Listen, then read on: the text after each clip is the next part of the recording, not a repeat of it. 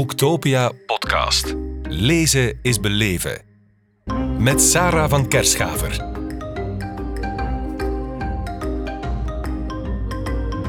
Tayo de Prins, welkom in onze podcast hier op Boektopia in Kortrijk. Werkgeluk, zo heet je boek, uitgegeven bij Manteau. Uh, de heilige graal van velen, denk ik dan. Is hij te vinden? Werkgeluk, of het te vinden is. Uh, moeilijk. Mhm. Als je naar de statistieken kijkt, uh, is het het voorrecht van een, uh, een soort werkgeluk-elite, lijkt het wel te zijn. um, er zijn veel mensen tevreden over hun baan, maar tevredenheid is nog lang geen geluk. Nee. Dat wil zeggen dat je zo met de basisvoorwaarden van het werk content bent. Maar geluk betekent ook dat je meestal goed voelt, dat je geëngageerd bent, dat je baan zinvol vindt. En mensen die die vier dimensies weten te combineren, dat zijn, uh, dat zijn uh, de gelukkigen. Wauw, mooi. Uh, want ja, werkelijk, ik kan me voorstellen dat het iets is om na te streven. Um, wat is dan een realistisch doel? Stel dat je voelt van, goh, ik ben wel tevreden met af en toe eens een dip. Wat is een realistisch doel? Het hangt heel erg af van de fase van je leven waar je in zit.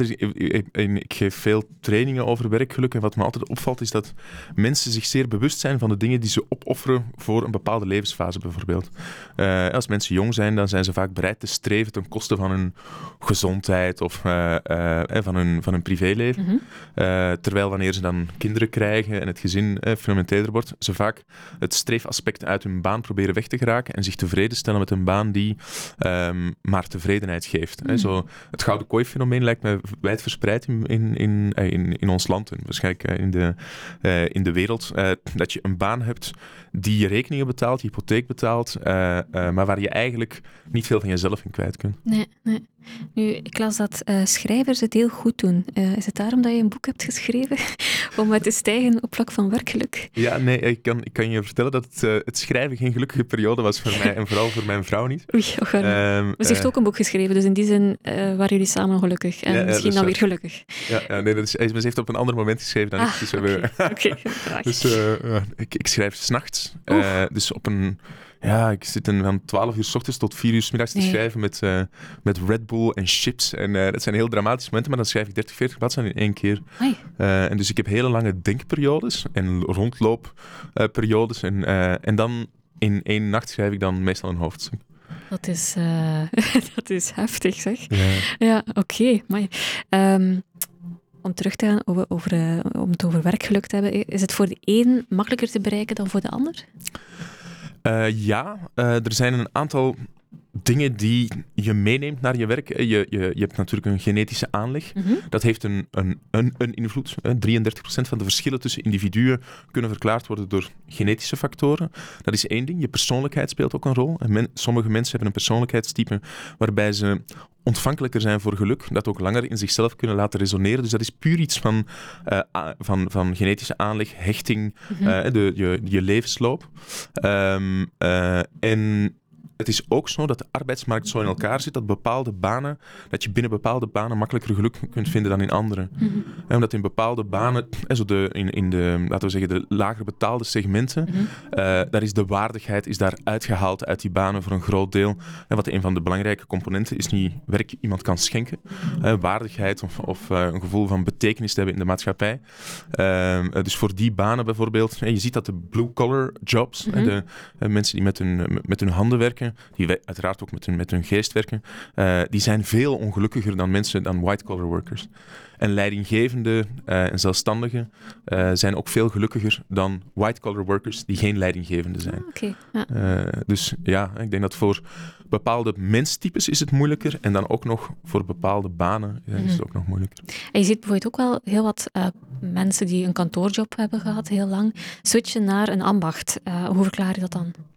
Ja, omdat kantoorbanen bijvoorbeeld, uh, uh, uit onderzoek blijkt dat mensen die kantoorbanen hebben, die niet leidinggevend zijn, hebben het laatste, laagste engagement. Oh, ja. Een van de vier factoren van, van alle beroepsgroepen die er zijn. Er zijn elf beroepsgroepen in totaal en kantoormedewerkers staan het allerlaagst.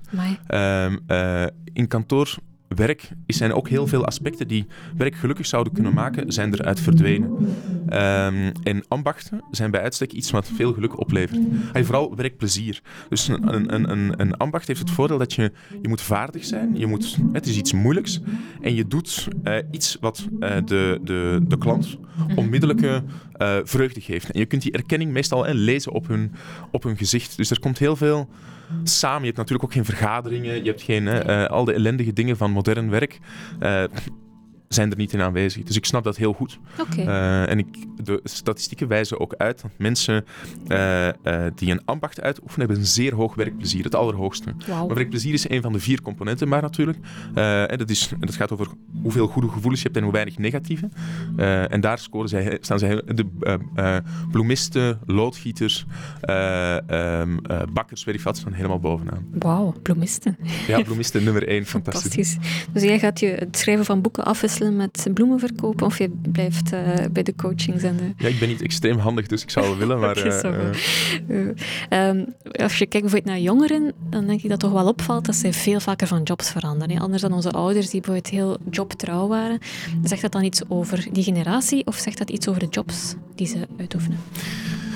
Ik denk beide. Uh, mijn vader zelf is bijvoorbeeld heel zijn leven lang vertaler geweest. Oh. En een hele leven uh, heeft hij precies dezelfde baan gedaan. Um, en heeft, is er ook altijd van blijven houden. En vond het, ik ben zelf al zes of zeven keer veranderd van baan. Mhm. En hij vindt dat dramatisch ja. dat ik dat doe. Hij vindt het ook het weggooien van, uh, van Talent, dingen die je opgebouwd hebt. Maar jonge mensen um, hebben denk ik ook hun mentaliteit aangepast aan de arbeidsmarkt die er nu is.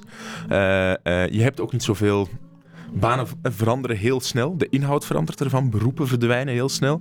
Dus als je er niet op ingesteld bent dat je vaak verandert, hè, dan, dan uh, zul je ook in de problemen geraken. Ik wil er wel nog één ding aan toevoegen. Mhm. Uh, de, de, de, millennials en de Gen Z's. Mhm. Ik weet niet welke generatie jij bent. Uh, ik mis er altijd in 87. 87. En dan ben je millennial. die sturen veel meer op geluk. Dus als ze zich slecht voelen, gaan ze weg. En dat vind ik wel een positieve ontwikkeling. Ik ben Gen X, ik ben van 75. Mhm. en de, de, mijn generatie stuurt veel meer op status, op uh, de nieuw, het type BMW hè, dat je uh, krijgt Hm? van, uh, van je consultancykantoor of wat dan ook. terwijl jonge mensen veel meer um, zich bewust zijn van hun innerlijke leven ja. en daar ook op sturen. En dat vind ik op zich wel een positieve ontwikkeling. Is het slecht, dan zijn ze weg. Oké, okay. ja, want soms hebben we de neiging om te denken van uh, hou nu toch eens vol in plaats van weg te lopen.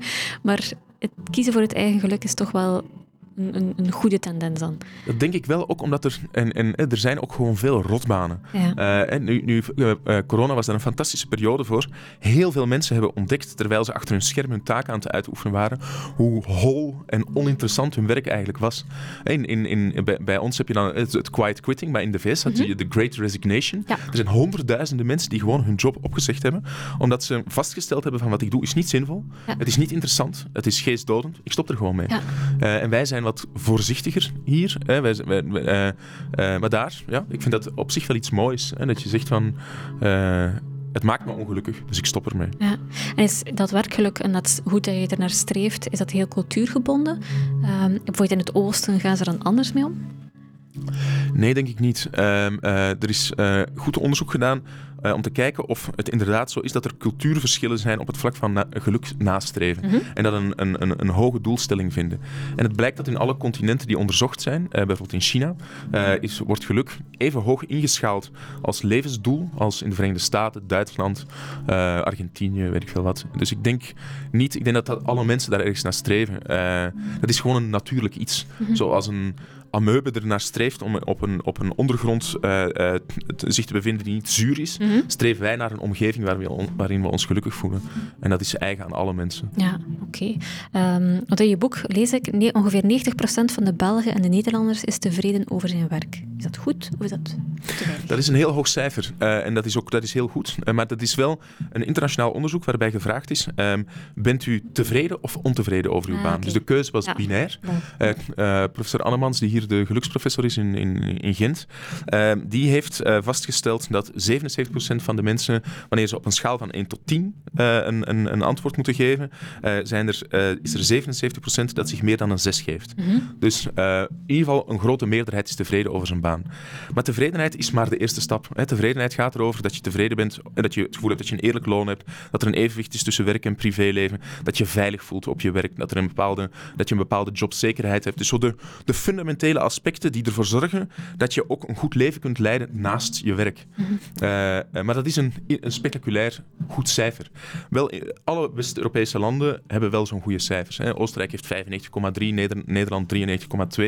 Uh, maar bijvoorbeeld Lesotho of uh, Haiti zi zitten aan de 40. daar is maar 40% tevreden over zijn werk. Dus Ja. het, het varieert echt wel in de wereld. en dat is wel iets waar we trots op mogen zijn. Of trots, blij mee mogen zijn dat we in een land wonen dat ervoor zorgt dat werk in ieder geval de basiskwaliteiten heeft die ons in staat stellen om fatsoenlijk te leven. Oké. Moet ik nu hopen of vrezen dat je aan een tweede boek werkt? Ik werk aan een tweede boek, eh, eh, maar, maar het is de, de poging om het... ehm, dit is een, een dik boek. Ja. Hè, de, eh, en ook... Ik, ik, ik- ik- het is de bedoeling om het in te korten. En om het overdag te schrijven? Of, eh, Dit gaat niet lukken. Ah, nee, ik zou niet. willen, maar nee, dat, kan ik niet. Oké, wel, ik wens jou en je, je vrouw alle goeds toe. Dankjewel. En jou ook met het, eh, met het prachtige boek over werkgeluk. Hartelijk dank, Douwe de Prins. Dankjewel. Boektopia podcast. Lezen is beleven. Beluister ook de andere podcasts live opgenomen op Boektopia 2022. Nu via je favoriete podcast-app.